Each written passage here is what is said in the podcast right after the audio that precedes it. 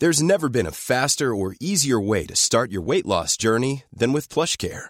PlushCare accepts most insurance plans and gives you online access to board-certified physicians who can prescribe FDA-approved weight loss medications like Wigovi and Zepbound for those who qualify. Take charge of your health and speak with a board-certified physician about a weight loss plan that's right for you. Get started today at plushcare.com slash weight loss. That's plushcare.com slash weight loss. plushcare.com slash weight loss. Bonsoir, bienvenue dans le podcast Culture PSG du lundi 22 octobre 2018. On s'excuse pour le fou rire, j'ai un peu raté le lancement de l'émission, voilà, on vous expliquera peut-être un jour. Euh, bonsoir à tous, on va tenter de revenir sur l'extraordinaire PSG Amiens de samedi, puis on va forcément parler un peu aussi du, du match PSG Napoli de mercredi soir, parce que c'est quand même le grand moment de la semaine.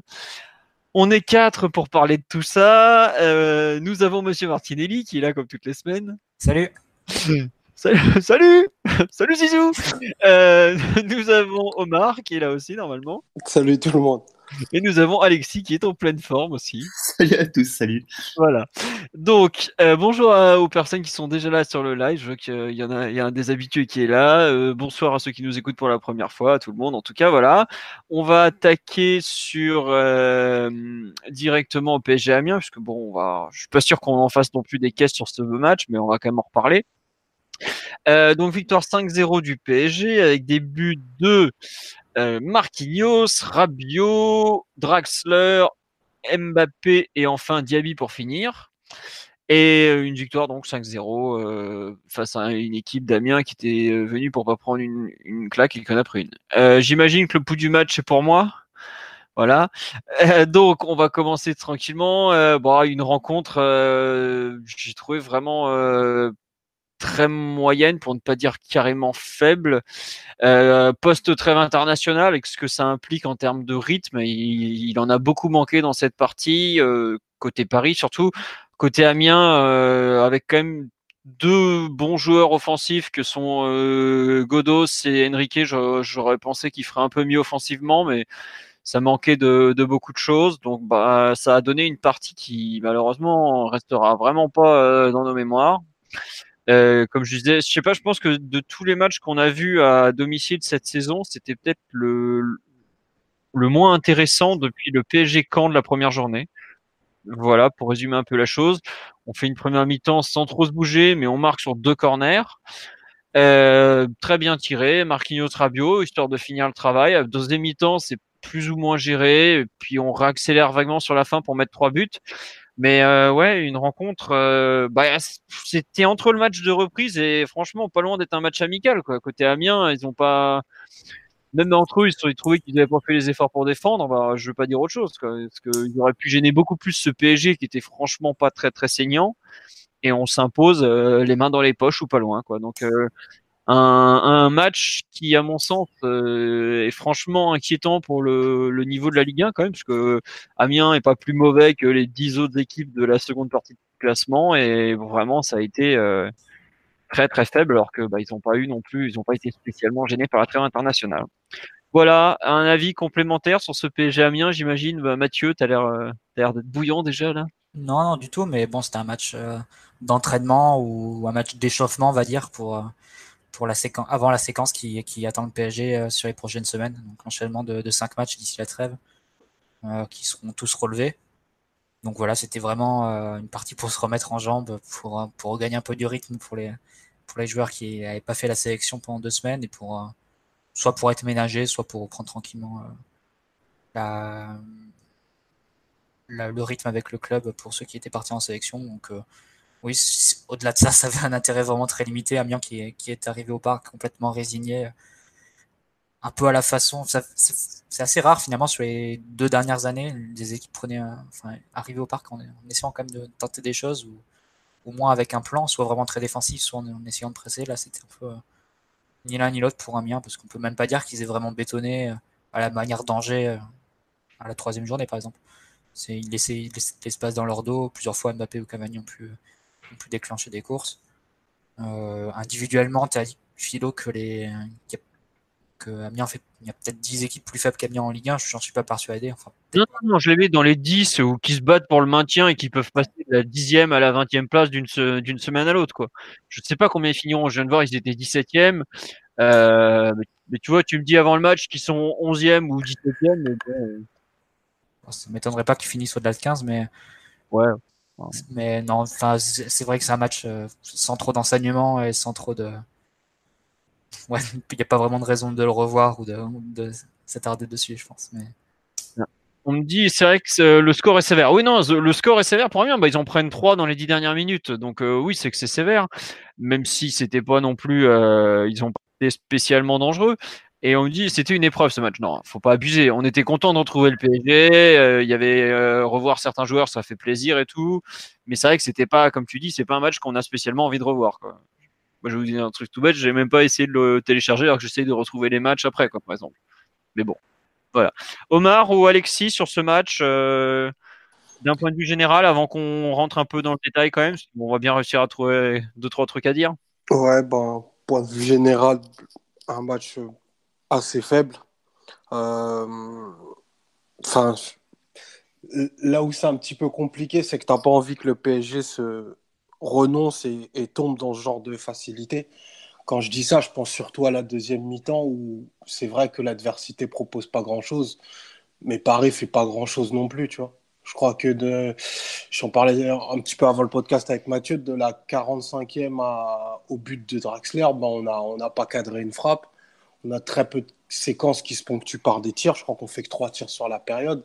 Donc, euh, ok, l'adversaire euh, est pas, est pas d'un niveau très important. C'est un peu bizarre d'ailleurs, parce que généralement, Pellissier est plutôt un bon entraîneur et qui, qui, propose des choses. Mais euh, en fait, la, facilité dans laquelle on est tombé, le faux rythme et, l'absence de proposition, moi, m'a un petit peu gêné. Alors, j'entends bien sûr que voilà, c'est un match post, post trêve international avec, euh, avec la Ligue des Champions en ligne de mire et tout. Donc, c'est pas la partie de l'année qu'on allait jouer, c'est sûr. Mais il y a quand même, je pense qu'il faut qu'on s'inflige de faire plus que ça. Parce que, ben, ce, ce, ronronnement, comme dirait un commentateur célèbre, il, est un petit peu pénalisant pour, euh, à, bien des égards sur plein d'aspects, plein je trouve. Tiens, Omar, est-ce que tu penses pas qu'il y a aussi les petites blessures de Verratti puis Di Maria qui ont calmé les Parisiens? Je sais pas. Je sais pas. Je saurais pas te dire. probablement qu'il y a que que tout le monde se dit bon, on va pas se péter en plus dans un match entre guillemets en bois, mais euh, dans la deuxième mi-temps, il y a quand même vraiment, vraiment pas grand-chose. Ouais, non, non, mais honnêtement, pour euh, j'ai essayé de chercher des explications à pourquoi on fait 30, euh, enfin 35 minutes euh, vraiment comme ça, sans, sans, vie, sans envie, sans. Tu vois, ouais, le match, on le subissait et tout. Enfin, on le subissait même pas, mais on était, c'était inoffensif des deux côtés globalement. Et après, tu, cherches des explications. Tu as la trêve, effectivement, les mecs n'ont pas envie de, se, faire mal. Tu as le fait qu'on sorte avec deux blessés déjà. Mais tu vois, par exemple, moi, il y a un truc qui me choque un peu, c'est euh, un joueur comme Draxler qui a tout à gagner sur ce genre de match. Bah, tu le vois pas pendant 80 minutes, pratiquement. Bon, tu le vois un peu plus après la pause, mais bon, euh, c'est quand même pas génial. Euh, tu as un mec comme Lassana Diarra, il revient de d'un mois sans jouer, il est, il fait le boulot, mais pas plus pourquoi pas. Alexis, euh, un avis sur ce, fabuleux PSG Amiens que tu as vécu, j'imagine, avec une ferveur pas possible? Ah bah absolument, euh, du stade en plus, c'était euh, absolument fabuleux. maintenant, honnêtement, j'ai du mal à, critiquer l'équipe après ce style de match, que c'est des matchs qui sont après la trêve. en marchant, tu gagnes 5-0. Paris, en deuxième mi-temps, ils ont joué 5-6 minutes, ça suffit pour marquer 3 buts. Mais on le voit avec Grassler et Mbappé qui ont pratiquement rien fait du match. Puis à l'arrivée, ils, marquent euh, chacun leur, euh, leur joli but en, fin de match. Euh, tu as les matchs qui s'enchaînent, tu as la trêve, tu as Naples euh, dans trois jours et, Marseille dans, une petite semaine, un petit peu moins maintenant. Tu as Di Maria et, et Verratti qui sont sortis en plus légèrement touchés en, en première mi-temps. Donc je pense que cet ensemble de choses, ça a fait qu'en seconde mi-temps, effectivement, on n'a absolument rien vu jusqu'à la 80e. Maintenant, encore une fois, euh, ce style de match-là, là, indépendamment du fait que c'est assez flippant pour, euh, pour la Ligue 1, quand tu vois que bah, Amiens ils perdent 5-0 face à un PSG qui n'a pas proposé grand-chose, euh, bah, au moins Paris fait, fait encore le boulot et c'est pas tellement ce style de match que, que j'attends Paris. D'autant plus que si, euh, si le PSG avait fait un partout, s'était fait accrocher, on serait tous en train de, de, de critiquer, d'hurler au scandale en disant que c'est une honte, etc., etc., etc. Là, on se plaint, on s'agace que le PSG ait gagné 5-0 sans, sans forcer, mais franchement, dans ce type de match, tu peux pas demander plus à, à l'équipe. Et en plus, euh, on voit enfin des buts sur coup de pied arrêtés, bien frappés. Très bien. D'accord avec toi, Alexis, pour dire que c'était un match avant une série de matchs beaucoup plus important. Mais le problème, c'est que c'est un match qui t'aide pas du tout à te, à te situer, comme ceux que tu as joué euh, avant la trêve d'ailleurs, comme la majorité de ceux que tu as joué avant la trêve. Et ce qui fait que Paris, euh, pour élargir un peu, s'apprête à avoir cinq matchs très compliqués en deux semaines, deux semaines et demie, trois semaines. Et ils, ils arrivent sur cette série de matchs dans un brouillard total. Enfin, on ne sait pas du tout où on en est au final. En arrivant sur cette série de matchs difficiles, notamment face au Napoli. On a eu le match face à Lyon, mais qui a été assez tronqué à la fois par la blessure de, de Fekir et par, le carton, par les doubles cartons rouges. Mais sinon, euh, on ne saurait pas trop situer la vraie valeur de, de, ce PSG qui va se découvrir en fait sur cette série de matchs qui arrive. Malheureusement, Marty, euh, je, me, je, me, répète, mais euh, la ils vont pas se découvrir contre le Genoa ce week-end ou le Real contre le MNT, même si ça les met dans une crise noire, etc., etc. Barcelone, à Leganés, qu'ils ont perdu d'ailleurs, euh, ils, vont pas se découvrir contre ces équipes-là. Le problème, mais ce qui, à mon avis, le, indépendamment du fait de la gestion de QSI, mais ça fait des années que je le dis, et, et, et je sais bien qu'en ce moment, il y en a beaucoup qui se moquent de cet argument euh, sur Twitter, mais, mais pour moi, quoi qu'il arrive, par rapport au niveau du championnat, on en reviendra toujours au même. Comment tu veux tirer des conclusions pour le PSG alors que quand ils sont dedans, on dit tous que les adversaires sont trop moyens, et même quand ils font rien, ils gagnent, ils gagnent quand même tous les zéros. Donc à partir de là, quoi qu'il arrive, c'est compliqué de te situer. Ouais, mais c'est toute la complexité du poste. Le, le, PSG, ils sont jugés uniquement sur les 3, 4, 5, 6 gros matchs qui font avec des champions. Et, et, et, là, le précurseur, bah, c'est sur ce fameux match de, de Liverpool pour l'instant. Ouais, mais Alexis, tu as quand même une différence. Attends, coupe ton micro quand tu parles pas, s'il te plaît. Tu as quand même une différence entre. Euh... Ok, la Ligue 1, c'est quand même un championnat qui te permet pas de, de valider grand chose. Mais euh, comme on me dit, Tourelle t'a répondu, effectivement, mais tu as quand même, euh, entre guillemets, ce que toi, tu mets en place. Et par exemple, ce que, dit, ce que je comprends de, Exactement. de Mathieu, c'est que nous, on n'a rien mis en place sur ce match. Après, je ne leur jette pas la pierre. Attends, je, pour mettre taper des, des, Corée du Sud Japon et Corée du Sud Uruguay ce genre de match, c'est impossible de mettre quoi que ce soit en place. Il arrive, il récupère les joueurs à la veille du match. Ils ont dû faire un taureau, euh, trois centres et hop, la séance était terminée. Mais euh, par contre, tu arrives face à une série de cinq matchs compliqués, notamment euh, les deux Napoli, on va au Vélodrome, on va à Monaco, qui sera quand même probablement une autre équipe d'ici là. On reçoit Lille, qui est une équipe qui va être euh, pas simple à gérer, très forte en contre. Euh, tu te retrouves finalement euh, à cet instant sans trop, t'as pas trop su utiliser la rencontre pour pour avancer un peu dans, ton projet. Est-ce que tu saurais, par... tiens, là à la fin du match, est-ce que tu saurais dire par exemple euh, quel était euh, le plan de jeu du PSG, par exemple? Bah, Franchement. Euh... Bah, le plan de jeu du PSG, comme c'est souvent le cas en Ligue 1, euh, c'est d'être efficace et mettre ses individualités dans les meilleures dispositions, ce qu'ils n'ont même pas eu besoin de faire contre Amiens, d'ailleurs. Ouais, non, mais, mais, tu vois, par exemple. Enfin... Après, c'est un constat plus global que ce match d'Amiens qui, effectivement, arrivait après la trêve, mais tu sors d'une série de, matchs où, si tu dois faire un bilan, tu retiens le, pressing à la perte, tu retiens la volonté d'avoir un numéro un numéro 10 euh, et autour de lui essayer de, lui donner les options de passe. Bon, je pense que par exemple sur la position de Di Maria, on le voit quand même plus recentré et moins, moins excentré. Mbappé assez pareil. Et sinon le 4-2-3 qui s'impose euh, sur quasiment tous les matchs sauf Nice. Euh, voilà, peut-être la relation Bernard-Di Maria aussi qu'on a vu sur ce match-là, mais c'est vrai que c'est difficile de voir des, des, concepts clairs ou des. Sur, tu sors d'une série de matchs où t'as pas vraiment eu, t'as pas vraiment acquis ce type de certitude-là et tu vas, tu vas devoir te, te, te jauger et te découvrir sur des matchs qui sont beaucoup plus, beaucoup plus durs et sur lesquels t'as pas vraiment de filet, notamment en Ligue des Champions. Tiens, sur le live, on me dit, on, on a encore vu le pressing haut, même si c'était moins flagrant. Bah, honnêtement, euh, moi, euh, Mathieu a parlé de la relation Bernard-Di Maria, c'est pour moi le, le, point le plus marquant de la, du match. Plus que le pressing haut, parce que franchement, Amir, il savait pas faire trois passes d'affilée, il nous rendait le ballon. On n'a même pas eu besoin de presser, il faisait n'importe quoi. Donc, en plus, quand tu regardes les, les, chiffres, Amiens a quand même une quarantaine de pourcents de possession, donc on peut pas dire que Paris a mis une grande intensité à la, à la récupération, parce que en ouais. théorie, tu es censé avoir plus que ça face à Amiens. Puis même la, li la, ligne, de, la ligne moyenne de récupération n'est pas, est pas beaucoup plus haute que celle d'Amiens sur, sur le terrain. Bon. Et, donc, moi, je pense que le plus important avant ce, cet enchaînement de matchs, j'entends bien ce que vous dites, que, que tu dois servir de ce style de match pour, euh, pour travailler, progresser, etc. Moi, je pense que le contexte du match et l'adversité pardon, euh, faisait que ce style de match, quoi qu'il arrive, tu pouvais absolument rien en tirer. En revanche, ce qui est à mon avis point fondamental à mon sens, c'est d'avoir euh, d'une part ton équipe au complet pour les échéances les plus importantes. Bon là, on voit que c'est mal barré, parce que Silva a priori va pas jouer contre Naples? Verratti, Di Maria vont, vont jouer, mais voilà, ils, ils ont été, euh, ils ont été touchés contre Amiens. Pour moi, le plus important, c'est d'avoir toutes tes stars, tous tes joueurs cadres qui arrivent en pleine confiance. Et en ce sens, du, euh, du gardien jusqu'à nos buteurs, sauf Cavani, qui est dans son, son trou annuel euh, comme, comme chaque saison, ils sont tous au top de leur forme. Et ça, à mon avis, c'est la chose la plus importante. Tiens, c'est marrant, sur live, il y a une personne qui nous dit Comme toujours, entre la trêve et la Champions League, les trois points et pas de blessures sont les choses les plus importantes. Bah, nous, on a eu les trois points, mais les blessures, par contre, on a été gâtés aussi.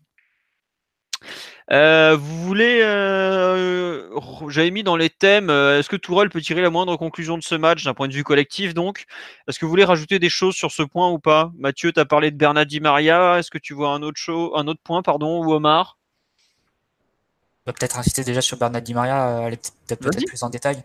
C'est le fait, je pense que ça rejoint ce que ce qu'avait essayé de faire Emery au tout début à son arrivée, quand il est, bon avec un 4-3-3 cette fois mais avec une position assez intérieure des, des ailiers et, puis les latéraux qui devaient dédoubler pour qu'il y ait des combinaisons assez rapides sur les côtés et ensuite déboucher sur des centres pour Cavani. Bon, là, on n'est pas vraiment dans la même optique, pas pour forcément pour déboucher des centres, mais sur le côté gauche, j'ai trouvé que ça marchait plutôt pas mal entre Bernat et Di Maria. Euh, 3, 4, 5 bonnes, bons redoublements, euh, oui, bons redoublements de passes en, première période. Euh, on voit notamment que l'Espagnol même si euh, c'est pas le, contexte de match le plus exigeant pour lui et qui met le, plus en valeur, le plus en lumière ses, potentiels défauts. On sent quand même que c'est un joueur qui a, qui a, du ballon entre guillemets, qui sait, euh, qui sait combiner, qui sait échanger avec les joueurs. Ça fait quand même une différence par rapport au titulaire du poste de l'année dernière. Ouais, mais il avait de gros attributs. Et Di Maria qui est dans une forme assez, assez importante, presque resplendissante, et sur ce match-là qui a été très, au four et au moulin, une grande activité avec une précision qui était, qui était d'un bon niveau. Donc j'ai trouvé que ça marchait plutôt bien entre les deux sur ce côté-là et c'était le principal motif de, satisfaction que j'ai trouvé sur ce match-là. Est-ce que tu penses que c'est un des trucs qui a été travaillé par exemple pendant la trêve internationale vu que les deux n'étaient pas concernés? Pourquoi pas? Peut-être. Peut-être. Hmm. Bah, je sais pas, en fait, je me, je me demande si ce qui n'a pas été travaillé pendant, la, pendant cette fameuse trêve où on n'a pas pu faire grand-chose, c'était euh, à la fois Bernard Di Maria côté gauche et peut-être le positionnement un peu différent de Nkunku côté droit. Bah, Nkunku, je dirais pas que ça a été très positif sur ce match-là. Notamment en première mi-temps, on a vu qu'il avait quand même du, mal à, prendre ses marques. Enfin, Amiens est beaucoup passé dans son dos parce que Nkunku ne sortait pas vraiment sur le seul porteur et derrière il y avait de la place pour faire un appel, notamment du numéro 9 qui faisait appel dans le dos d'Nkunku. Et derrière, c'est Marquinhos qui l'a récupéré. Mais euh, oui, sur le côté euh, Di Maria Bernat, ça marche plutôt bien, mais aussi parce que Di Maria a une liberté de mouvement qui est quand même assez importante. L'an dernier, quand il jouait à côté gauche, il était vraiment collé à la ligne. Là, on a vu plusieurs fois récupérer les ballons entre les lignes et exercer presque comme un, comme un meneur de jeu. D'ailleurs, je trouve que c'est assez frappant de voir que sur ce match-là, Di Maria, il joue même pas une heure, il joue même pas une heure, et il touche pourtant 20 ballons de plus ou 25 ballons de plus que Draxler qui joue 30 euh, minutes de plus pourtant. Alors, oui, Philo. Non, c'est juste, bah, tout à l'heure, je disais que Draxler euh, un peu caché, enfin, sur un match comme ça où il, a du temps de jeu qui peut se montrer, il est nulle part. Alors qu'un Di Maria qui a rien à prouver, qui est archi titulaire, euh, te sort un volume de jeu qui est conséquent. Alors qu'au départ, le mec dans l'axe, euh, c'est plus Draxler que Di Maria quand même. Bah, disons que c'est deux joueurs qui sont très opposés. Di Maria, c'est un joueur qui va avoir une activité constante durant un match, qui va toujours se proposer, toujours apparaître, mais avec une réussite qui peut fluctuer, une précision qui peut fluctuer. Et Draxler, c'est un peu l'inverse. Il va, peut disparaître du match, il peut avoir une présence qui est, qui est moins constante. Mais à l'inverse, il va toujours euh, être dans la justesse et il finit ce match avec, euh, je crois, une seule passe ratée, il me semble, ou un seul ballon perdu. Alors que Di Maria en a raté une dizaine. Hmm. Donc c'est un peu les deux joueurs opposés qui se complètent plutôt bien. Après, est-ce que c'est dans ces positions-là? Ouais. Euh, Omar, tu veux compléter sur les différents thèmes qu'on vient de soulever?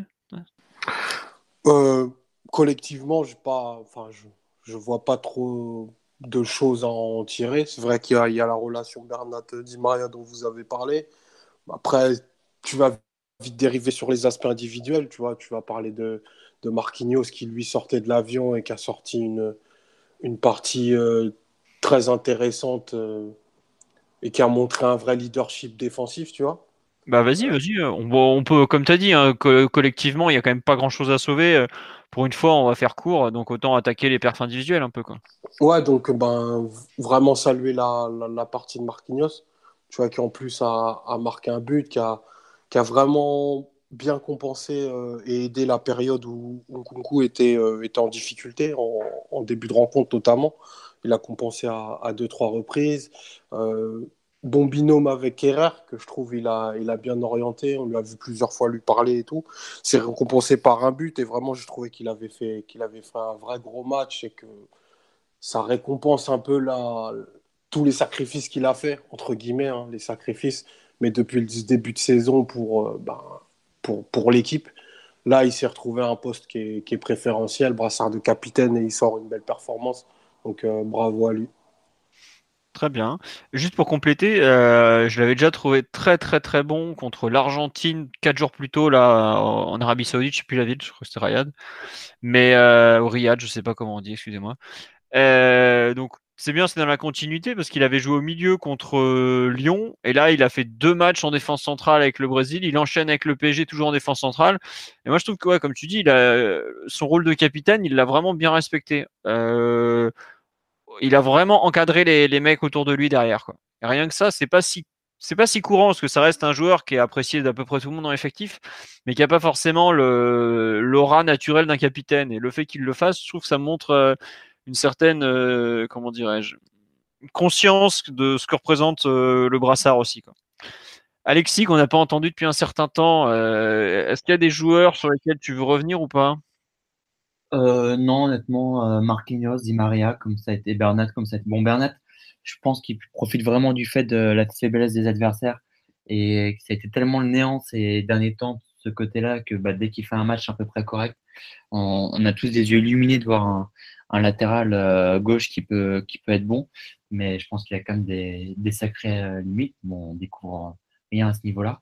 Et, Marquinhos Di Maria, voilà, ça me fait plaisir qu'il soit qui sont en pleine confiance avec, euh, avec Terrell et, et, euh, et j'espère que pour ces deux-là, le, le meilleur euh, arrive avec en particulier le match contre Naples et, et celui de Marseille.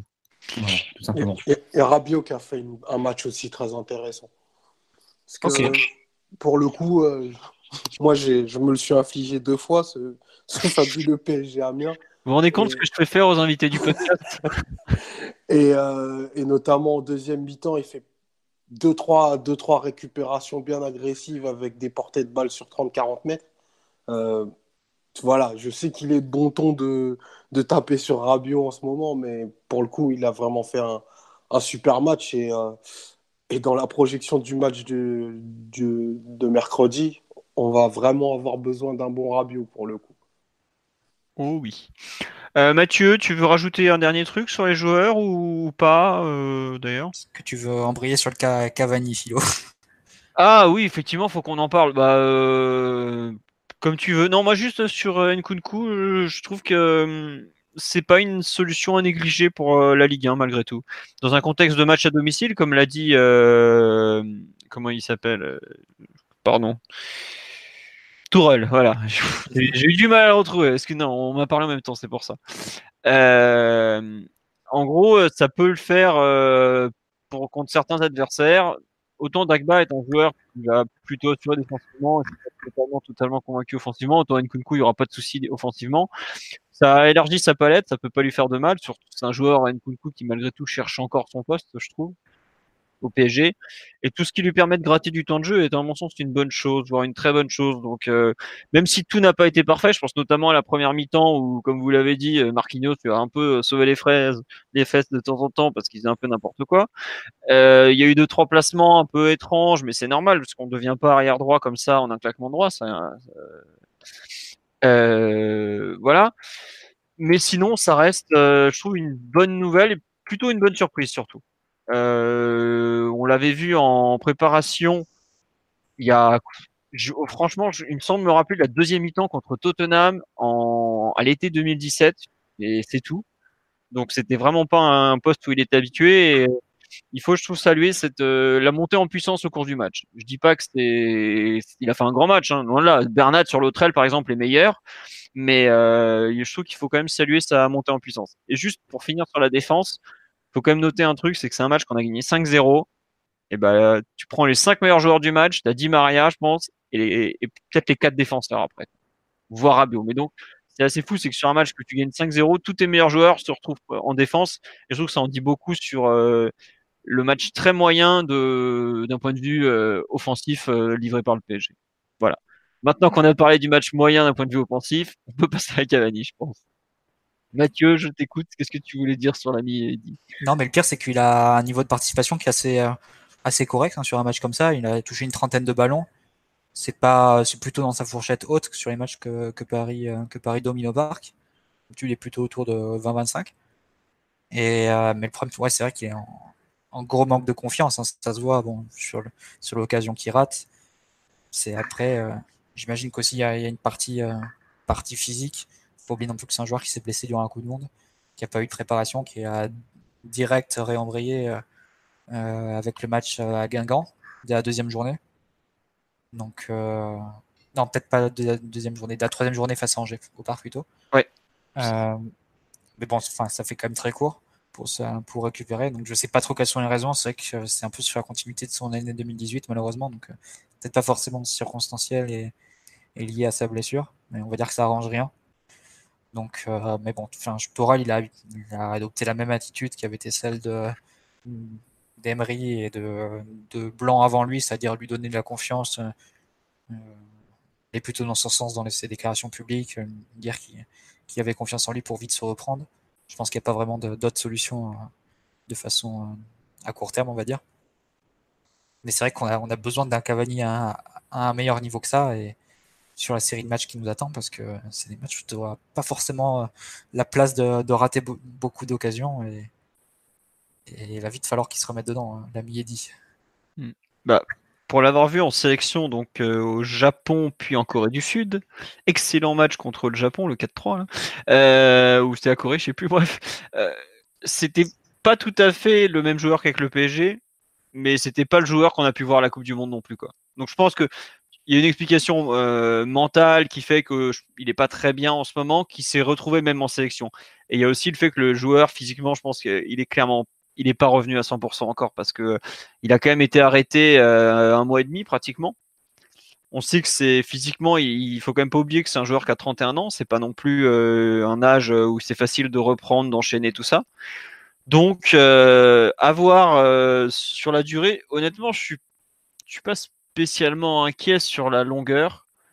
En revanche, sur les prochains matchs, voire sur les prochaines semaines, je suis euh, pas très très rassuré quant à quant à ce qu'il est capable de faire parce que honnêtement il a, ah, il pas réussi grand chose euh, aujourd'hui hein, voire euh, aujourd'hui enfin samedi quoi. J'ai du mal à trouver une seule action. Si le décalage pour Di Maria avant le premier but qui Di Maria qui, qui va chercher un corner comme ça c'est une passe de 2 mètres 50 hein. voilà mais, mais il y a eu des moments où il aurait tenté de tirer ou je sais pas ce qu'il aurait pu faire et bon de ce que je veux dire, il y a des fois il l'aurait pas réussi. Mais globalement, ouais, c'est tu fais le bilan à la fin, euh, oh là là, c'est pas terrible. Hein. en plus, le pire, c'est qu'il tente de se montrer disponible et tout, mais il y a rien qui va quoi. Et c'est clairement le, le, Cavani, celui qu'on avait vu après son divorce en 2014 ou 15, je sais plus quand c'était, euh, celui euh, qui a été au fond du trou après être rentré d'Uruguay euh, l'année dernière à Noël. Enfin c'est vraiment le, Cavani où tous les signaux sont négatifs. Quoi. Alors on sait que c'est un buteur, euh, c'est un peu un, joueur particulier, mais aujourd'hui il n'y a pas grand chose pour lui. Et surtout, ce qui est terrible, c'est que il y a lui, il, est pas bien, et, dans le même temps, on voit Neymar et Di Maria et Mbappé, pardon, qui, s'entendent de mieux en mieux. Et franchement, on voit les courbes s'inverser de façon assez terrible pour Cavani. Alors après, euh, Tourelle, comme tu dis, il a longuement défendu. C'est un joueur que tu peux pas vraiment mettre sur le banc. Quoi. Si tu le mets sur le banc, tu le, tu le condamnes pratiquement en fait. Donc, euh... Je crois que Tourelle a écarté cette option quasiment définitivement. Hein. Au moins dans, dans, ses déclarations. Je pense pas qu'il l'envisage pour le moment. Enfin, il faudrait beaucoup d'autres. Euh, enfin, il faudrait que beaucoup de choses se passent pour qu'il l'envisage, je pense. Ça paraît compliqué. En fait, bah, c'est surtout que euh, si tu mets ton buteur sur le banc, c'est que tu lui dis clairement que tu n'as plus confiance en lui. Quoi. Parce que c'est pas ce qu'il va t'apporter dans le jeu. Euh, il y a, y a, plein de choses qui vont pas. Donc, bon. Non, c'est vraiment quelque chose de, où j'ai. Comment relancer Cavani sans pénaliser l'équipe alors qu'on va avoir cinq gros matchs qui nous attendent? C'est franchement pas simple. Hein. Alexis, Omar, qu'est-ce que vous en pensez? Je pense qu'il va avoir besoin d'une série ou d'un but très important ou très spectaculaire pour que lui-même psychologiquement arrive à passer à autre chose. Parce que tu, tu le vois que en fait c'est c'est d'abord mental et que le mental rejaillit sur le physique. Tu vois, je pense en, deuxième mi-temps où il a une super balle en profondeur. Cavani au meilleur de sa forme, il aurait enroulé le ballon, elle serait rentrée. Là, il essaye de se réaxer pour chercher un penalty parce qu'il veut absolument ce, ce but et qu'il n'a pas confiance en sa, en sa spontanéité du moment et tu te dis qu'en fait, il est vraiment, euh, là, il est vraiment dans, au fin fond, fin fond du trou. Il est assez coutumier du fait. Quand il était en Italie, ça arrivait plutôt euh, à son retour de vacances. Tu vois. Entre janvier et mars, il avait des périodes où il marquait beaucoup moins. Bon, à Paris, il y a toutes les périodes que tu as citées. le retour au pays, à chaque fois, il nous rend, il est lessivé le mec. Ouais, ça, ça, doit être trajets en bus Salto. Mais non, mais quand il rentre dans sa pampa, qu'il va chasser pendant 15 jours, qu'on lui remet le périph' parisien, le pauvre, il est. C'est ça, il a du mal, il a du mal à s'en remettre. Donc après, bon, on sait qu'il s'est toujours relevé de, de ces périodes-là, donc il n'y a pas de. C'est pas vrai, c'est pas un jugement de valeur qu'on est en train de faire, c'est juste que conjoncturellement, là, il est dans une période compliquée, alors que les, les autres joueurs offensifs titulaires, ben, tout leur réussit, tu vois. Même, même Mbappé, quand il fait pas une rencontre pleine, ben, il s'en sort toujours avec un but ou deux ou une passe décisive, tu vois. Lui, quand, quand il a rien, il a rien. Et c'est compliqué quand tu es bah, le buteur officiel de, de cette équipe-là et qu'à côté, euh, les, les, les, attaquants, ils ont un volume de but qui est déjà très important par rapport au nombre de matchs qu'on a fait. Bon, en tout cas, il a, mercredi, il a la bonne occasion de se réveiller, on va dire. Ouais, Et ça peut aller vite petit tour sur live, il y a beaucoup de réactions. On nous dit on, va jouer deux fois Naples, peut-être ça peut le remettre en selle. En tout cas, c'est sûr et certain, c'est que c'est pas un match comme les autres pour lui. C'est probablement le joueur qui a le plus envie de jouer le contre Naples parce que bah on sait les liens qu'il y a avec cette ville et notamment quand il va retourner là-bas, je pense particulièrement. Mais ouais, ça peut clairement ça peut être un déclic. Après, euh, déclic pas déclic, euh, bon, c'est Cavani, c'est compliqué. Là-bas, il n'aura pas un très bel accueil, hein. contrairement à ce qu'on pourrait penser il sera plutôt conspué qu'autre chose. Ouais. Euh, ensuite, on nous dit il échangeait sa place avec Mbappé en phase défensive. Est-ce que c'est une consigne? Le début de son déplacement sur un côté. Moi aussi, j'ai remarqué ça, notamment en première période, il défendait côté droit et Mbappé était dans l'axe. Qu'est-ce que vous en avez pensé, vu du stade bah, Alexis, vu du stade, enfin, j'ai pas l'impression que c'était vraiment, euh, c'était vraiment ponctuel sur quelques actions, pas forcément. Par rapport au placement de euh, Mbappé?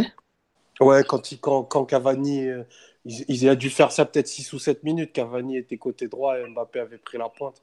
Ouais, je suis même pas sûr que, c'était effectivement euh, souhaité ou, ou, ou volontaire, mais Cavani, c'est la même histoire chaque année. Chaque année, il a, il a deux mois où il est absolument lamentable, il rate euh, tout, il, a, les buts vite, il tire à côté, ce qu'il a fait d'ailleurs contre, euh, contre Amiens, et puis, et puis dès qu'il va recommencer à planter, il va enchaîner, il va enchaîner les buts faut pas oublier que notre euh, maître et disciple euh, à tous a dit que euh, Cavani est un marqueur de but, il sera toujours un marqueur de but. Donc, je, parle de Laurent Blanc. Hein. honnêtement, je pense que je ne me fais pas trop de soucis pour Cavani. Normalement, le la seule chose qui me dérange un peu sur, sur, sur Cavani, c'est qu'effectivement, la complicité sur le terrain, parce qu'en dehors, à mon avis, il n'y en a aucune, et peu importe d'ailleurs, mais sur le terrain, on voit bien qu'il qui, a aucune complicité avec euh, Mbappé et, Neymar, en tout cas, en tout cas euh, très moyenne, c'est vraiment qu'on puisse dire. Et, et, donc à l'arrivée, Cavani, qui est pour moi un super joueur, bah, il fait presque en trop pour ce PSG offensivement. Et je pense que Cavani a des grandes chances que ce soit sa dernière saison au PSG. Maintenant, vu son salaire, vu l'âge qu'il a, euh, je, on, verra qui, qui sera capable de s'acheter l'été prochain. Mais, mais effectivement, avec Neymar et Mbappé aujourd'hui, j'ai quand même l'impression que ça fait que ça fait un joueur de trop devant. Hmm. Juste sur ce que tu dis, il y a, il faut, faut se... il y a quand même la tentative de Tourelle de rapprocher Mbappé de Cavani sur le match de samedi, sur la deuxième période notamment, parce que Mbappé joue en soutien de Cavani ou pratique voire sur la même ligne. Ouais, ça n'a pas été une réussite. Et ça, c'est dommage parce que euh, ça aurait pu être une vraie solution pour Cavani à d'exister à, à court ou moyen terme. Quoi. Non, parce que Torol, c'est très bien Cavani, c'est un, super joueur. Tu ne deviens pas le meilleur buteur de l'histoire du PSG pour rien, indépendamment de toutes les critiques ou défauts qu'il a reçus et, et, et, qu'il a. Ça, reste un super joueur Cavani. Maintenant, voilà, il y a, des joueurs euh, qui arrivent au bout d'un cycle dans, un club. Je dis pas que c'est le cas de, Cavani, parce qu'encore une fois, on verra qu'il sera capable de se payer euh, euh, l'été prochain entre son salaire, ce que Paris va demander, etc., etc. Son âge surtout, mais, mais il n'empêche que il donne un petit peu la sensation, même si je suis convaincu qu'il va recommencer à, enchaîner les buts dès qu'il va se redébloquer, il donne la sensation depuis l'arrivée de Neymar Mbappé d'être en trop et, et, d'être arrivé un petit peu au bout de son histoire avec Paris, mais c'est absolument pas une critique. Il y a plein de joueurs le grand genre où ça a été le cas, le. Et aujourd'hui, le PSG a plus autant besoin de Cavani qu'il en avait besoin il y a, encore quelques temps. Je crois que depuis Liverpool, Paris a dû marquer 28 euh, buts, quelque chose comme ça, et Cavani en a marqué que 2 sur les 28. Non, mais ouais. Enfin, tu vois, moi, j'étais tout à l'heure dans les stats par rapport à l'année dernière et tout ça pour, pour un article. Euh, l'année dernière, il avait mis 40 euh, buts avec le PSG. Je crois que Neymar était à 28 et Mbappé à 20 ou quelque chose dans le genre.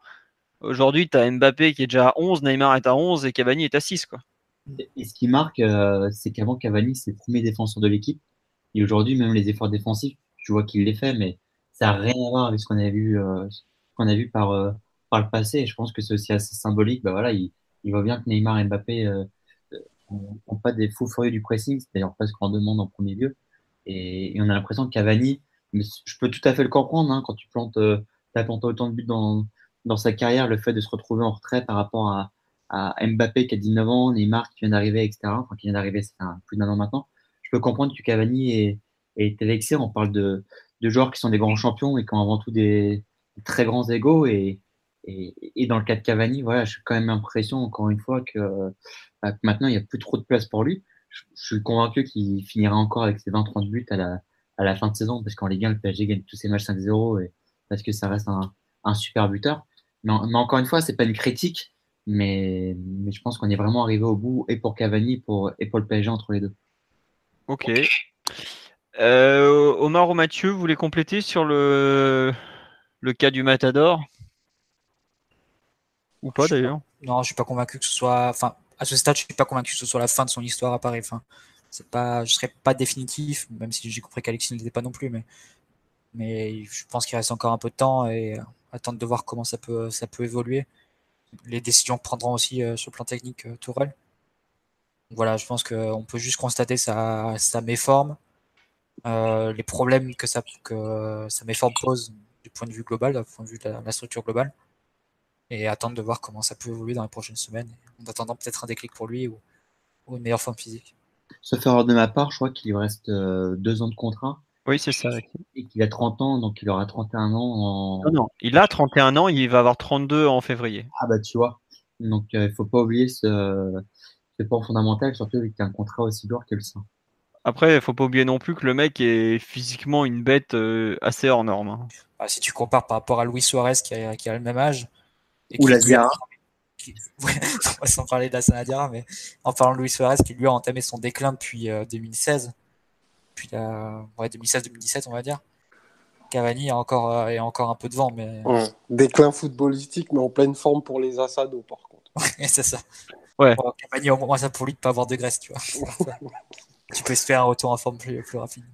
Ah non, non, physiquement, c'est toujours une bête euh, incroyable. Après, je pense que tu vois, comme tu l'as dit, euh, Alexis, le mec, il, voit que les deux autres courent pas beaucoup pour défendre. Enfin, franchement, surtout Mbappé, je, que je trouve vraiment, vraiment très très euh, limite en, termes d'investissement défensif. Lui, il s'est toujours explosé à ça pour les autres. Bon, là, est-ce qu'il a moins envie de le faire? Ça peut se comprendre aussi. Est-ce qu'il va continuer à se donner autant? J'espère, parce que je vois pas comment ce joueur qui a toujours eu des, une dépense physique énorme sur le terrain peut espérer, entre guillemets, se, retrouver en changeant et pas forcément dans le bon sens. Quoi. Ah, moi, j'arrive pas à envisager qu'il y ait une part de calcul de, de Cavani sur ce genre de choses-là, parce qu'il a toujours dit le contraire et, et que c'était un besoin pour lui. Je le vois plutôt comme une, comme une preuve de ses limites physiques du moment, en fait. S'il si, est moins investi, c'est peut-être parce qu'il peut moins. C'est pas parce qu'il veut moins. Je pense pas que à 32 ans, tu, tu changes pas foncièrement la nature d'un joueur comme ça. Puis Je vois, je vois pas que.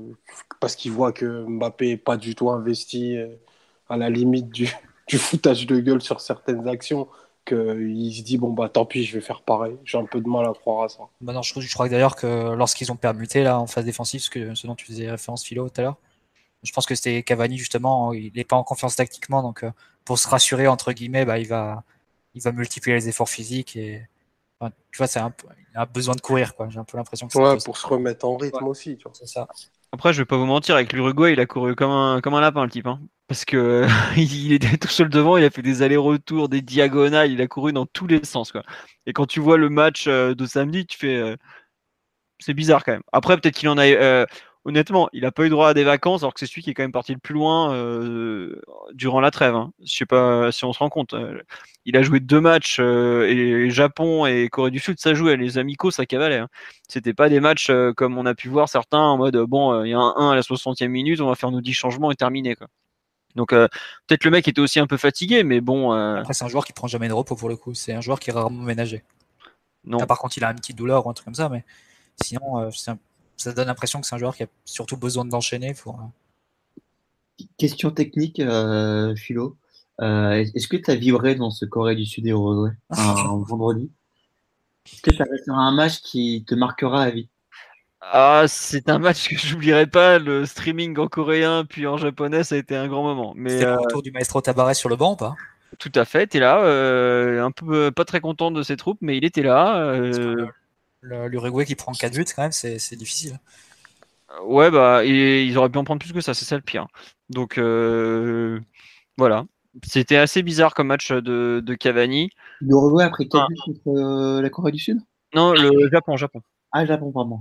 Ah, Enfin, c'était un match amical assez particulier dans le sens où ils avaient beaucoup de cadres qui n'étaient pas là ou pas en forme. Et donc, euh, c'était. En face, ils jouaient un vrai match, quoi. Eux, bon, euh, un peu moins un vrai match, même s'ils se sont un peu donnés, mais bon. C'était un peu. Cavani a marqué, c'est ça l'événement. Bah, il marque euh, un but de renard et il fait une super passe décisive. Par contre, euh, petite ouverture, euh, balle en cloche, vraiment très sympathique. Voilà. Bon. Vous voulez rajouter quelque chose sur euh, Cavani euh, avant qu'on passe à Napoli? Non? Bon, d'accord. Euh, on va donc passer à la deuxième partie sur le Napoli, euh, qui est donc le euh, prochain adversaire du PSG mercredi 21h. Premier thème, euh, quelle composition du PSG attendre? Qui veut se lancer? Euh, je, je vais me lancer. Hein. Allez, vas-y, Alexis. Je n'ai aucune idée hein, co- comme ça en soi, mais je vais le faire au feeling. Bah, voilà dans les buts, forcément, ce que vous faites est suspendu. Euh, Marquinhos Kipembe, ce qui a priori, s'il va, va être, euh, va être out? Euh, Bernat Meunier. Euh, ensuite, euh, Rabiot, Verratti en croisant les doigts pour qu'il soit là. Di Maria, Neymar, Mbappé, et j'imagine pas Cavani être sur le banc, encore moins face à, à son ancienne équipe euh, de cœur. Donc, euh, donc voilà, je vous, je vous ai fait le 11 qui sera à mon avis probable. J'ai rien oublié, sauf erreur de ma part. Non. Non, mais ce sera ça. hein. Je pense, euh, à part s'il y a une surprise sur le, sur le système, peut-être, mais avoir un match comme ça, ça, ça paraît assez improbable. Eh ben, écoutez, euh, ça tombe bien parce que moi, je, je me demande si on va pas jouer à 3 derrière pour ce match, en fait. Bah, le Dinese a joué à 3 derrière face au Napoli ce, ce week-end. Mhm. Pas pour un résultat euh, très, très flamboyant, mais enfin, le match a été d'une qualité pas terrible, donc je sais pas s'il y y a grand chose à en tirer. Mais Bah, il- a priori, comme le Napoli joue à deux attaquants, c'est peut-être euh, peut-être une occasion. C'est souvent En fait, jouer à 3 derrière. Ouais, voilà. Le problème, c'est que c'est à la fois une bonne occasion, et je pense que c'est à la fois pas forcément une très bonne idée, parce que dans les deux attaquants, tu as quand même un, un joueur qui s'appelle Insigne, et qui me paraît pas du tout être le genre de joueur euh, qui va rester. Enfin, tu- ça peut se rapprocher euh, du 4-2-3-1 par moment, et à ce moment-là, tu te retrouves dans le, le- le cas un peu euh, bâtard du, du système A3, où tu as trois défenseurs centraux pour un avant-centre réellement. Et tu peux même avoir Mertens à côté d'Insigne, donc euh, pour le Euh, coup, tu bon. aurais deux attaquants fuyants. Voilà, tu as deux attaquants super fuyants. Euh, Est-ce que c'est une bonne idée de jouer à 3 derrière? Bon. Je... Au début, je pensais vraiment qu'on allait jouer à 3 derrière, mais, euh, surtout s'il avait joué par exemple euh, avec Mertens et Milik. Euh, là, sachant que Insigne sera visiblement, enfin très probablement bon pour le service, je vois pas du... J'ai un peu plus de mal à l'imaginer le système à 3. Même s'ils ont travaillé dernièrement à la défense à 3, je suis un peu dubitatif. Et surtout, s'il n'y a pas Thiago Silva, je vois pas trop, euh, j'imagine pas trop le lancement d'un nouveau système avec euh, Marquinhos qui a pas joué encore en défense à 3, en tant que défenseur, je parle. Plus euh, un cas un peu particulier d'attaque à 2 avec un Insigné très très fuyant et Mertens, comme tu dis, pareil aussi fuyant. Ça paraît assez compliqué d'imaginer ça dès le, match. Bah, après, oui, oui, Omar. Si vous, vous, êtes certain du coup que ce serait Mertens qui démarrerait? Non, non, c'est ça fait partie des doutes. Enfin, Ancelotti, c'est un peu ce qui diffère par rapport à Sarri, c'est que euh, c'est une équipe beaucoup plus flexible mm. et il y a des joueurs, y a des joueurs qui sont indispensables évidemment, il y a aussi des joueurs qui peuvent, euh, qui sont, euh, qui sont remplaçables, qui sont euh, interchangeables, et en fonction de ce que, de ce que veut faire Ancelotti. Donc, typiquement, le, deuxième poste d'attaquant à côté d'Insigné, il est, il est en jeu entre Milik et Mertens. Les deux font pas un bon début de, saison, pas un très bon début de saison.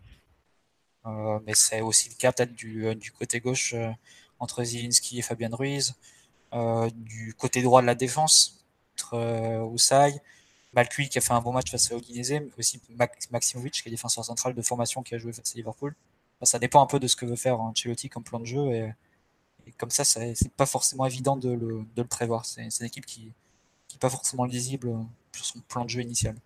Et c'est là où Ancelotti a été très fort, c'est que le Napoli de Sarri qui ne euh, changeait jamais, euh, jamais de joueur, il fait toujours les mêmes compositions d'équipe, sauf s'il avait un, blessé qui faisait pratiquement toujours les mêmes changements, qui jouait les yeux fermés. Ancelotti, il est arrivé et après, euh, et après 10 journées, je crois que depuis le début de saison, il n'a jamais aligné deux fois dessus le même 11. Et, euh, et aujourd'hui, je pense qu'il n'y a pas un journaliste italien qui est capable d'annoncer le 11 euh, type, enfin le 11 qui va, qui va être aligné par Ancelotti mercredi à Paris. Tu peux citer 5, 6 joueurs, mais il y a forcément 3, 4 joueurs où tu auras, un, un, gros doute.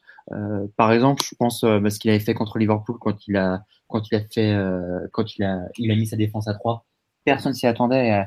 Et à l'arrivée, bah, ça fait totalement déjouer euh, Liverpool avec euh, Maximovic qui a sorti du chapeau. Euh, là, Malcut en ce moment est, est, est, très bon. Il, il, te relance Rogue. Fabien, dès qu'il joue, il marque. Milik et, et Mertens ne sont pas très très convaincants, comme l'a souligné très justement Marty en, en ce début de saison. Donc, Amsic, dans, dans les gros matchs, on sait qu'il a, qu'il a plus le niveau, mais c'est compliqué de le mettre sur le banc parce que bah, voilà, ça, reste, ça reste le symbole de, du, euh, du, Napoli. Voilà. Donc, tout ça fait que ça rajoute une compétition pour Paris, parce que Sarri, tu savais exactement six mois à l'avance quelle, aurait été l'équipe qui allait, qui allait jouer. Euh, là, avec Ancelotti, honnêtement, euh, en dehors de 5-6 joueurs, on, on est incapable de dire. Je me rappelle qu'il y a quelques semaines, quand il y avait le tirage au sort, on avait parlé de ce PSG Naples. Et euh, on avait annoncé ce qui semblait être le 11 type dans Cholotti. Aujourd'hui, honnêtement, j'en aurais aucune idée. Hein.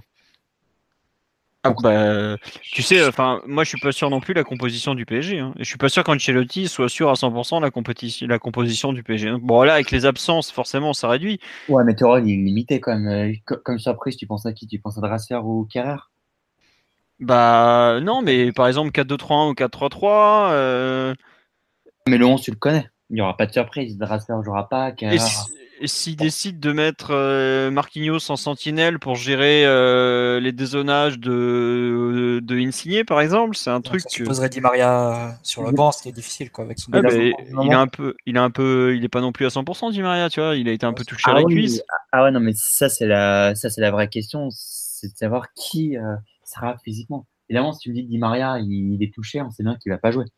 Non, euh, mais il peut par exemple démarrer. Euh, il n'est pas obligé d'être. Euh, bon, c'est vrai que c'est un peu bizarre. Sachant que c'est un match que tu dois gagner, c'est un peu bizarre de mettre Di Maria sur le banc en coup d'envoi parce que c'est un de tes meilleurs joueurs.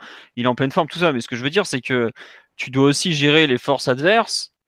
Et par exemple, Rabio Verratti, pour, enfin le quatuor qui s'annonce, Kimpembe et Marquinhos, Rabio Verratti pour gérer un mec comme Insigné. Euh, bah, sachant que c'est quand même la principale menace offensive du PSG, c'est pas forcément un quatuor euh, très très solide à ce niveau-là, quoi. Ah, Donc, c'est, un euh, quatuor qui peut laisser des, espaces entre les lignes, euh, dont raffole, dont raffole Insigné, mais dans de l'autre côté, si Paris joue en 4-2-3, tu auras aussi des espaces entre lignes dont tu pourras bénéficier dans le dos d'Alan et d'Amsic notamment. Euh, comme la Juve avait pu, pu en bénéficier. Et aussi, tu gardes quatre attaquants pour jouer les contres. Et la Juve avait fait très très mal en contre face au Napoli. D'ailleurs, c'est assez intéressant parce que on est, un peu perplexe sur le plan de jeu que va choisir Ancelotti parce que L'an dernier, il s'était fait avoir en compte face, face au Bayern. oui, avec le Bayern face au PSG. Il avait essayé de gérer la, enfin, de, bloquer la possession du PSG, mais il s'était fait avoir en contre. Jusqu'à présent, il a, il a jamais vraiment bétonné dans un match face avec le Napoli. Même face à Liverpool, il, essayait quand même d'étirer ses phases de possession, de sécuriser, pas prendre de, risques évidemment, mais quand même de, jouer. Euh, il essayait aussi de presser. C'est une équipe qui presse bien, Napoli, notamment avec un joueur qui est fondamental dans cet aspect, c'est Alan. Qui, je pense c'est le meilleur napolitain depuis, euh, depuis quelques mois, qui, qui a tout du, qui a le profil du joueur parfait pour, euh, pour euh, être homme du match face au PSG, honnêtement, hein, parce que un joueur qui, est capable de prendre la balle, de, faire des rushs sur, sur 10-15 mètres, de, perforer les lignes. C'est une machine à récupérer des ballons. C'est quelqu'un qui peut s'insérer dans les, espaces dans la surface. Donc c'est historiquement c'est le type de joueur qui fait mal au PSG, de Tolisso à Ndombele en façon par Bakayoko, enfin ce type de joueur là. Et euh, donc dans le pressing, Napoli c'est une équipe qui, est capable d'embêter la, relance du PSG. Mais est-ce que Ancelotti risquera à faire ça après avoir subi les contres de MCN en dernier? C'est un peu, le, doute que j'ai sur ce match-là. Martyr, on, en a parlé avant, euh, avant le match, et à mon avis une donnée qui est fondamentale, qui euh, qu'il faut pas oublier, ce qui me rend assez optimiste pour le match aller, beaucoup moins pour retour, c'est que Naples, regardez les résultats ces dernières saisons du, euh, du Napoli à domicile contre les gros, les gros sont pratiquement à chaque fois tombés au, à, à Naples. En revanche, euh, Naples à l'extérieur chez les gros, euh, c'est très souvent passé au travers. Alors c'est vrai qu'ils ont gagné l'année dernière à, chez, euh, chez la Juve où ils ont ils ont cru qu'inconsciemment qu'ils étaient champions d'Italie et sont malheureusement écroulés euh, écroulés derrière. Mais on l'a encore vu contre la Juve il y a il y a deux trois semaines dans les gros matchs à l'extérieur, ça reste encore très fébrile euh, défensivement. Alors je touche du bois pour que ça continue encore encore encore mercredi soir mais je pense qu'il y a quand même une vraie différence entre le NAC contre les gros à domicile et, et celui qui joue à l'extérieur, même si connaissant Ancelotti qui, voilà, qui fait partie de la crème de la crème, quoi qu'on en dise euh, des entraîneurs, j'imagine qu'il va beaucoup servir de ce match contre, contre la Juve pour, euh,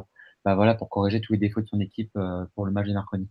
Après, tu, tu touches du doigt le changement fondamental, c'est que c'est que c'est Ancelotti l'entraîneur désormais et qu'il a une approche bien plus pragmatique que celle qu'avait qu'avait Sarri. Hein. Bon, ça là-dessus, euh, on n'apprend rien quand on dit ça.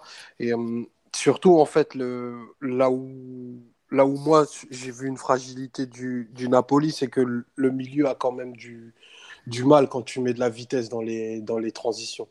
Euh, même Udinese, tu vois, ils leur ont mis, mis 3-4 situations où, où, si tu si as une première place bien claquée, bien tendue et rapide, bah tu, tu peux te retrouver à avoir des 3 contre 3 derrière. Et, euh, et Koulibaly peut pas, peut pas tout corriger, quoi. Parce que l'axe central se, se, résume énormément, ben, du coup, par la domination physique et athlétique qu'il peut avoir sur son avant-centre. Parce que Albiol est plus. Euh, un peu plus en retrait, un peu plus dans l'anticipation et tout. Donc c'est quand même une équipe qui va, qui va nous donner un certain nombre de, de situations. Donc euh, c'est pour ça que ben, ce qu'on qu'on disait sur, sur Cavani tout à l'heure est assez fondamental, parce que des, des, situations, on va en avoir. Bon, on n'en aura pas 10 par match comme on a en Ligue 1, mais il va falloir les convertir, parce que ben, là où je rejoins totalement ce que, ce que tu disais, Mathieu, c'est que historiquement, un joueur comme Alan, ça nous a ça nous fait toujours mal. Quoi. Les, les, joueurs verticaux comme ça, qui ont des gros volumes de course, bah, on, a toujours un peu de mal à le contenir. Donc euh, c'est là où est un petit peu le, le, sel du match et normalement ça va faire un match assez ouvert et intéressant. Bah, ce qu'il faut dire, c'est que le Napoli, tu as cité Koulibaly qui est je pense le deuxième, enfin l'autre meilleur joueur de cette équipe avec Alan. Mais à côté de lui en défense, tu citais qu'Albiol, mais que ce soit Ousai, Albiol et, et Mario Rui, c'est des joueurs qui sont très, euh, porté sur l'erreur individuelle. Enfin, ce serait pas du tout surprenant que, que Mbappé ridiculise Mario Rui sur un match comme ça. Ouais, Et même Albiol qui a, qui a quand même bien souffert face à Lasagna ce week-end encore. C'est, enfin, qui est responsable aussi sur des buts, euh, notamment face à Lazio en début de saison. Enfin, c'est des joueurs qui, qui, laissent quand même pas mal de doutes, hein, ceux qui accompagnent euh, Koulibaly en défense. Après, toute proportion gardée, si on joue à 4 derrière, ben, on se retrouve quasiment dans la même dans la même configuration que. sans défenseur central dominant à Voilà. Euh, ouais, sauf que sans faire offense à Naples, et j'adore cette équipe et j'adore ce que font euh, ce que fait Naples depuis maintenant plus, euh, plus de trois ans. Offensivement, Paris, ça reste encore un, cran au-dessus que les Napolitains, avec tout le respect que j'ai pour Naples, qui est une super équipe. Ouais, enfin, En Ça- on va, on va, on va, on va, on va répéter la même chose que ce qu'on a dit juste avant Li- Liverpool. Oui, c'est Mbappé, euh, Neymar, Cavani, mais il y a un moment, s'ils ont jamais de ballon, c'est compliqué. Tu vois. Donc, euh, moi, je, suis- tout à fait d'accord avec toi. Ils laisseront planer un danger constant parce qu'on sait qu'ils n'ont pas besoin de beaucoup pour créer, pour, euh, pour créer du déséquilibre et même pour marquer. D'ailleurs, ça s'est vu contre Liverpool. Mais, enfin, tu, tu te retrouves dans des matchs où tu as quand même moins de situations. Donc la, la, la, la possibilité de marquer, elle est quand même moindre. Et, et si on fait des erreurs défensives qu'on est coutumière de- qu'on fait euh, habituellement, ça complique quand même la tâche de tes attaquants. Donc euh, voilà, vigilance, euh, vigilance à ce niveau-là. Et, et quand bien même on a ces, ces, ces offensifs-là, ça ne nous a pas empêché de perdre sur tous les terrains compliqués d'Europe depuis quelques mois. Tu vois. Quelle couleur, mettre- vigilance, Omar? Quelle couleur? Quelle couleur? Orange, rouge, vert? De quoi? La vigilance. Non, non, moi je le sens plutôt bien ce match, tu vois. Donc euh, on va dire quand je sens les choses bien, je mets un, je mets un feu orange. D'accord. je vais faire un petit tour sur le live parce qu'il y a beaucoup de gens qui, qui ont répond- réagi et je ne veux pas les oublier. Euh, nous dit euh, Mario Rui, c'est un top joueur underground. ok, pourquoi pas. Euh, on a un pressing désorganisé face à Lyon. On a tendance à laisser des boulevards entre les lignes. C'est pas contre Carlo qu'il faut afficher de telles failles. Il demande que ça pour s'y engouffrer. Tourelle devrait être au rendez-vous. C'est vrai que la malice de Carlo Ancelotti face à Thomas Tuchel sera forcément euh, évaluée puisque euh, c'est quand même euh, un, un monsieur assez connu du PSG qui revient. On nous dit qu'en Neymar va, tout va. C'est pas faux non plus. On nous dit tu peux aussi jouer en 3-4-3 avec Kerrer en marquage individuel sur Insigné. Alors le problème marquage individuel, c'est que déjà euh, Kerrer, je suis pas sûr qu'il ait déjà fait ça dans sa vie. Non, mais je fais pas un marquage il- individuel sur un joueur comme Insigne. Voilà, Insigné se balade partout. Euh, tu peux pas Il y a un signé d'ailleurs, hein, si j'ose dire. Ouais, Faites le terme. Bon, allez, bref. Euh, c'est un joueur très compliqué à marquer. Insigné encore, tu peux faire un, du, du marquage individuel sur un joueur moins mobile comme Milik ou voire un Cavani, même s'il est quand même c'est un avançant qui bouge beaucoup. Autant sur un joueur comme Insigné qui va se balader entre les lignes, euh, qui va se balader même partout, qui est tout petit, qui est très dur à gérer, surtout un grand gabarit comme Kerrer qui risque d'avoir un peu de mal au démarrage face à lui. C'est pas forcément une très très bonne idée. Donc euh, ça peut vite se retourner contre toi. C'est l'une des vraies réussites d'Ancelotti sur ce début de saison, euh, le replacement d'Insigne dans un rôle beaucoup plus libre pour essayer de lui faire faire ce pas en avant, ce saut de qualité pour, qu'il s'installe vraiment dans les meilleurs joueurs, hein, et à la fois italien et en Europe à son poste. Et c'est vrai que sur ce début de saison, pour le coup, autant Mertens et Milik sont en retrait, ils marquent pas beaucoup et dans le jeu ils sont pas très convaincants. Mais Insigne, il a pris une autre dimension encore et il est vraiment à un très bon niveau. Et, euh, d'ailleurs, plus globalement, Napoli, ça reste une équipe qui fait vraiment bien, tourner le ballon. Ce serait pas du tout étonnant que Paris, euh, y ait des séquences demain où Paris n'ait pas du tout le ballon et soit rec- recroquevillé dans ses 30 mètres, comme on l'a vu face à l'OL. Parce que Napoli, c'est une équipe qui a quand même une circulation qui peuvent mettre l'adversaire dans leurs 30 mètres. Et après, il manque, il manque de déséquilibre, il manque de peut-être de, de dribble Ah ou d'un vrai buteur pour, euh, pour, pour finir, mais c'est une bonne équipe qui fait bien tourner le ballon quand même. Ouais, On, va signaler. Quand tu vois un joueur comme Cairon, qui est un, un bon joueur, mais qui est, qui est un joueur un peu de, de système, euh, ce que le basket aurait tendance à dire un role player, qui est titulaire dans une équipe comme le Napoli, ça te montre aussi les, les limites un peu de, de, de talent qu'ils ont à, à certains postes. Quoi. Pour moi, Ça va être un super match, Philo, franchement. Non, mais je te dis pas que ça peut être un super match, mais je te dis que tu vois, par exemple, euh, tout à l'heure, on comparait un peu les, les forces offensives et autant tu as un, un talent pur comme, euh, comme Insigne, autant tu as aussi des mecs. euh, je regrette, euh, quand tu vises le titre en Serie A avec Caleron, au bout d'un moment, tu as, des limites, tu vois. C'est... Bah, le pire, c'est Tu- qu'ils tu- ont fait 91 points avec Caléron Oui, mais- bon, pour, Non, pour, défendre, pour défendre Caléron, là où il sera euh, intestable, c'est euh, si tu lui donnes une mission claire, il va la, il va la faire de la première à la 90e minute. Tu vois, c'est les joueurs qui ressemblent un peu à. Ça ressemble un peu à un mec comme Lucas Vasquez, tu vois. Même si je trouve que Lucas Vasquez a plus de qualité. Mais Caleron est plus buteur. Si, si, si, euh, si clairement euh, Ancelotti lui donne une mission, qu'elle soit offensive ou défensive, il va la faire et la réussir à 100%. Tu vois et ça, dans, dans les matchs de Ligue des Champions, mine de rien, ça compte parce que c'est pas toujours le talent individuel qui fait basculer ces rencontres-là. Sinon, enfin, il y a des défaites qu'on n'aurait pas connues. Quoi. une chose qui fait quand même très bien Caléron, c'est l'appel entre le, au deuxième poteau entre le central et le latéral. Avec la passe diagonale, avec la passe diagonale d'Insigné. Et là, Bernat va devoir être très très bon pour, euh, pour fermer. Et ça, on sait que c'est pas forcément son fort. Enfin, on l'a pas vraiment vu à l'œuvre là-dessus et on se doute que c'est pas forcément son fort. Et le nombre de latéraux qui se sont fait avoir comme ça, Caléron qui prend l'intérieur au dernier moment, qui vient couper au second poteau. Enfin, il a marqué, je sais pas, il doit marquer 10 buts par saison comme ça quasiment.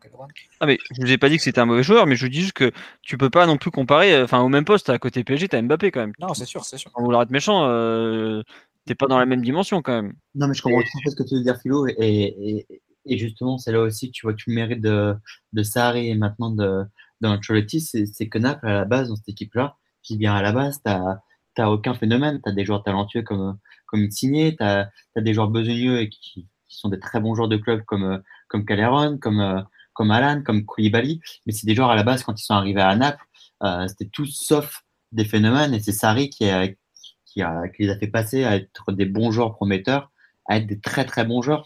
Et, et c'est pareil avec Ancelotti, qui, lui, c'est peut-être encore plus fort ce qu'il fait par, enfin, tout aussi fort en tout cas, ce qu'il fait par rapport à Sarri, parce que là où Sarri, il faisait jouer cette équipe les yeux fermés avec leur, son 4-3-3 qui touchait pas et axé sur la position de balle et, et du jeu à terre. Ancelotti, lui, il t'a transformé ça avec un, une, tactique qui est modulable. Il t'a improvisé une défense à 3. Je pense que Sarri, en 3 ans, il a, touché une seule fois son 4-3-3, sauf pour, euh, pour euh, passer en 4-4-2 quand son équipe était menée, où il faisait rentrer. Encore rarement, ça, rarement. ouais, très rarement en plus en cours de match. C'est vraiment, quand il le faisait, c'était vraiment. Son équipe était, était à la dérive et que, que voilà, il, il faisait ça vraiment en mode euh, dernière chance. Donc, autant dire très rarement. Donc, donc voilà, c'est ce qui rend cette équipe euh, très forte. On sait bien que Naples, c'est pas une équipe qui a le potentiel pour gagner des champions, contrairement à Paris, quoi quoi qu'on puisse dire sur, euh, sur le PSG. Il n'en demeure pas moins c'est pour ça que ça marche d'ailleurs, c'est que c'est une équipe qui se connaît par cœur, c'est un groupe qui se connaît par cœur et qui a, un super entraîneur et qui a, et qui, a tout pour, euh, pour nous faire des jeux au parc. Maintenant, ce qui me rend optimiste, et insisté là-dessus tout à l'heure, Marty, c'est que Naples, voilà, défensivement, ça reste quand même assez fébrile pour, un gros match à l'extérieur, je parle, qu'à domicile, ils sont beaucoup plus solides. Et, euh, enfin, contre les gros en tout cas. ce qui me fait penser que Paris, même en difficulté, sur un, exploit, l'efficacité de Neymar ou Mbappé, tu dois quand même gagner ce match. Très bien. Mathieu ou Omar, vous voulez rajouter quelque chose sur, ce, sur le Napoli, sur le PSG, sur des points à, soulever euh, sur, concernant la rencontre? Peut-être un dernier point sur les attaquants du Napoli. Je dis qu'il manquait peut-être de déséquilibre dans les derniers mètres. Par contre, ils ont tous de bonnes frappes à, 20 mètres. Que ce soit Zilinski, que ce soit Fabien Ruiz, on l'a encore vu ce week-end. Mertens, Insigne, même Milik. C'est tous des joueurs qui peuvent enrouler à 20-25 mètres. Et on sait que Paris, parfois, a des difficultés. Euh... On sort pas bien sur les frappes. Hein. J'ai dit, on sort. Ouais, c'est clairement un point faible. Le hein. Ouais, on sort pas bien. c'est un truc auquel on n'est jamais confronté en Ligue 1 et on, s'y entraîne très peu et on est pratiquement surpris quand un mec va tenter sa chance des 20 mètres. C'est hallucinant en foot quand même. Hein. C'est vrai que sur les voilà, Paris, quand on défend à 7, on défend généralement assez bas avec les 7 défenseurs qui sont alignés dans la surface et tout. Donc ça donne des opportunités après euh, sur les seconds ballons euh, pour les, pour les joueurs qui peuvent arroser à, 20-25 mètres. Et, dans ces cas-là, le Napoli a quand même des tireurs qui sont très habiles. ouais, bah, Fabien, Zineski par exemple. Même s'il marque moins. Et d'ailleurs, à ce sujet, Marty, euh, moi, ma grande question, c'est quel milieu de terrain il va aligner en, indépendamment d'Alan? Et Amsic. Je suis, je suis curieux de savoir qui, qui sera le troisième que va aligner Ancelotti au parc. Hein. Bah, Ancelotti joue avec un milieu à 4 un peu euh, comme, euh, comme à Paris à l'époque, avec deux, deux ailiers qui ont des rôles différents. Un ailier de, de largeur qui était Lucas et qui est Caleron, et un autre ailier qui est plus un milieu qui était Pastore à l'époque, et là qui est Zielinski, et qui peut être aussi Fabien Ruiz. Donc, euh, qui à la base sont des milieux axiaux. Ouais, c'est ça qui sont des milieux axiaux à la base, qui viennent fermer le couloir. Napoli qui continue de construire majoritairement à gauche d'ailleurs, mais euh, donc avec l'utilisation du troisième milieu comme ailier. Mais euh, ouais, c'est un peu le, débat. Est-ce que Zinski qui a pas fait un bon match face à l'Udinese ce week-end et Fabian Ruiz qui a fait par contre une excellente rentrée, qui est un, bon joueur. Je pense qu'Alexis tu le connais bien de au qui, faisait de, bons matchs l'an dernier. Donc euh, c'est un peu le, débat. Il peut servir aussi dans le jeu aérien, Fabien Ruiz. Il a plus de taille que Zielinski. Je je pense pas que Fabien euh, jouera parce que voilà, il a très peu joué. Le souci, c'est que le peu de fois où il a joué, à chaque fois, il t'a mis des, il t'a mis des mines et, des buts qui sont pas loin d'être les plus beaux buts de la saison de Naples. Donc, euh, et, comme tu l'as dit, comme Zielinski n'a pas été brillant à, à, à ça peut être peut-être une surprise éventuellement dans Charlotte. Après, n'oublie pas que le, mec qui va jouer milieu gauche au, au parc, il va devoir quand même gérer les montées de Meunier. ok, il défend pas très bien, mais par contre, qu'est-ce qu'il court hein? Faut, tu, Le pauvre Mario Rui, s'il doit déjà gérer Mbappé, qui doit en plus gérer les montées de Meunier, qui sont quand même qui est un joueur du, du PSG qui court le plus, tu peux pas te contenter, je pense, de Fabien Ruiz. Pour moi, c'est il mettra le joueur qui a peut-être le, enfin peut-être tout simplement le plus de coffres, tu vois, qui est capable d'encaisser des allers-retours. Et ça me paraît plus être Zelinski de ce que j'en sais que Fabien Ruiz, par exemple. Il mettra très probablement Zelinski. Et j'imagine Milik euh, sur le banc, donc euh, Martin Cincinnati euh, devant. C'est le, Je pense qu'Amsi qui le mettra pas. Bon. Omar, tu veux rajouter quelque chose? On t'a pas entendu depuis un certain temps, mon pauvre euh, Juste. Euh, tu sais ce que c'est? Juste euh, se méfier des, coups de pied arrêtés où, Koulibaly arrive quand même assez souvent à, marquer, très bon dans les airs. Donc c'est aussi une des, une des forces du Napoli qui est, assez identifiable. Ils ont, ils ont des bons joueurs de tête. Et, et Koulibaly qui est devenu la vraie tour de contrôle.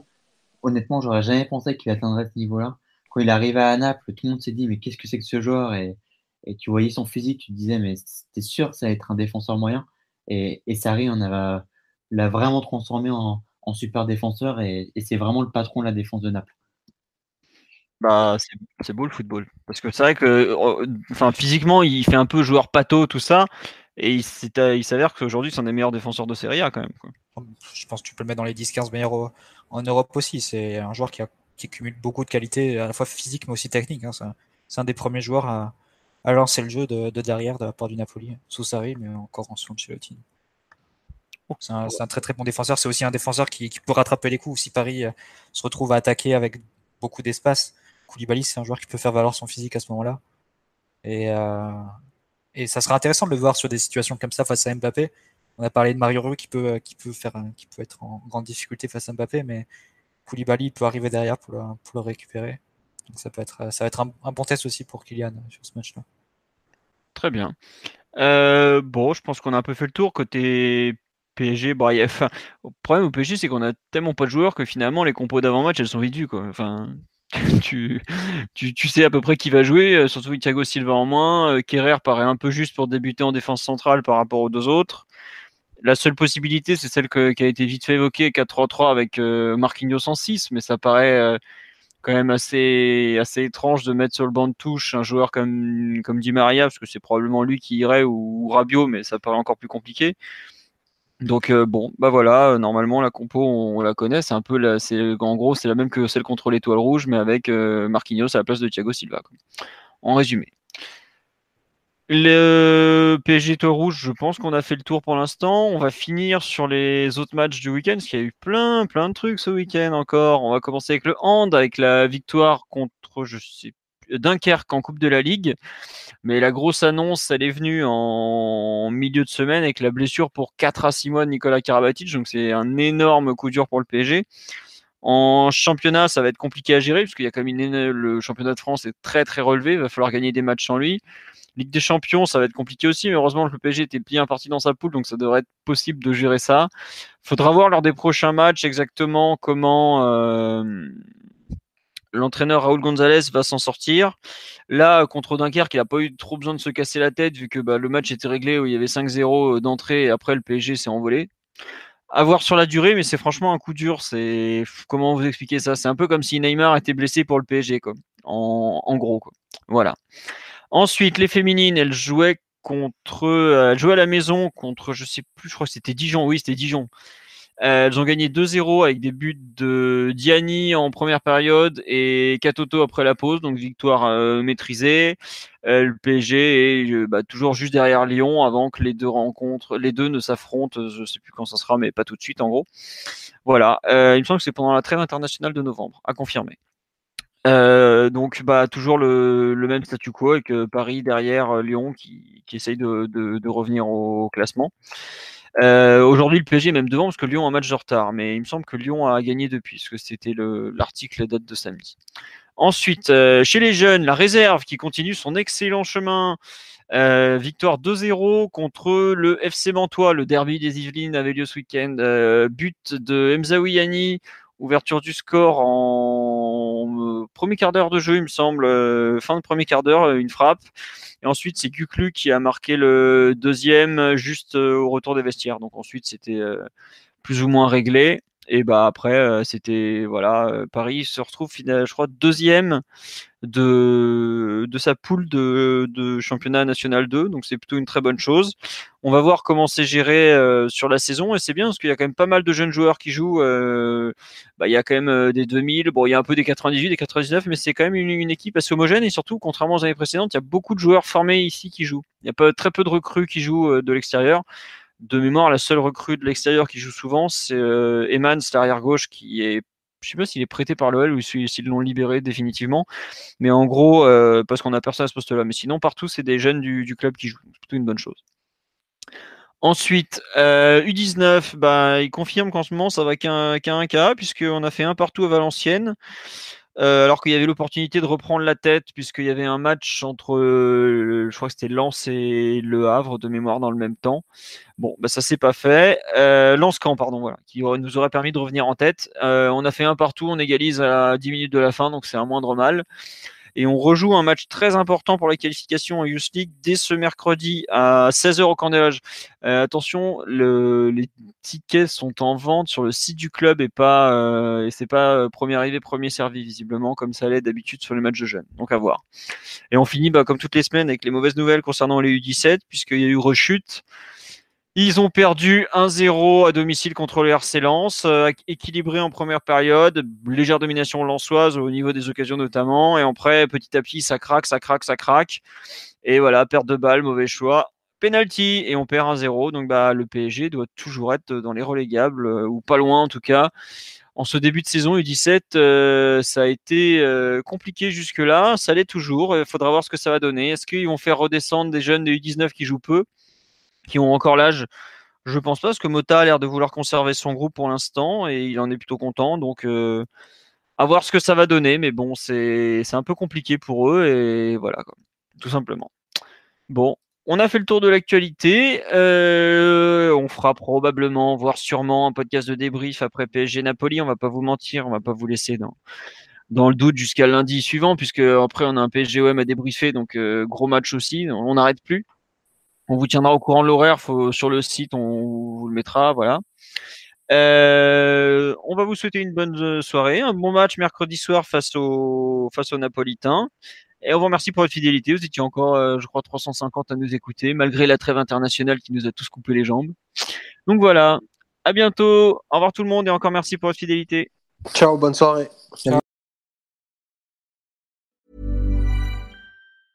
A lot can happen in three years, like a chatbot may be your new best friend. But what won't change? Needing health insurance. United Healthcare Tri Term Medical Plans, underwritten by Golden Rule Insurance Company, offer flexible, budget friendly coverage that lasts nearly three years in some states. Learn more at uh1.com.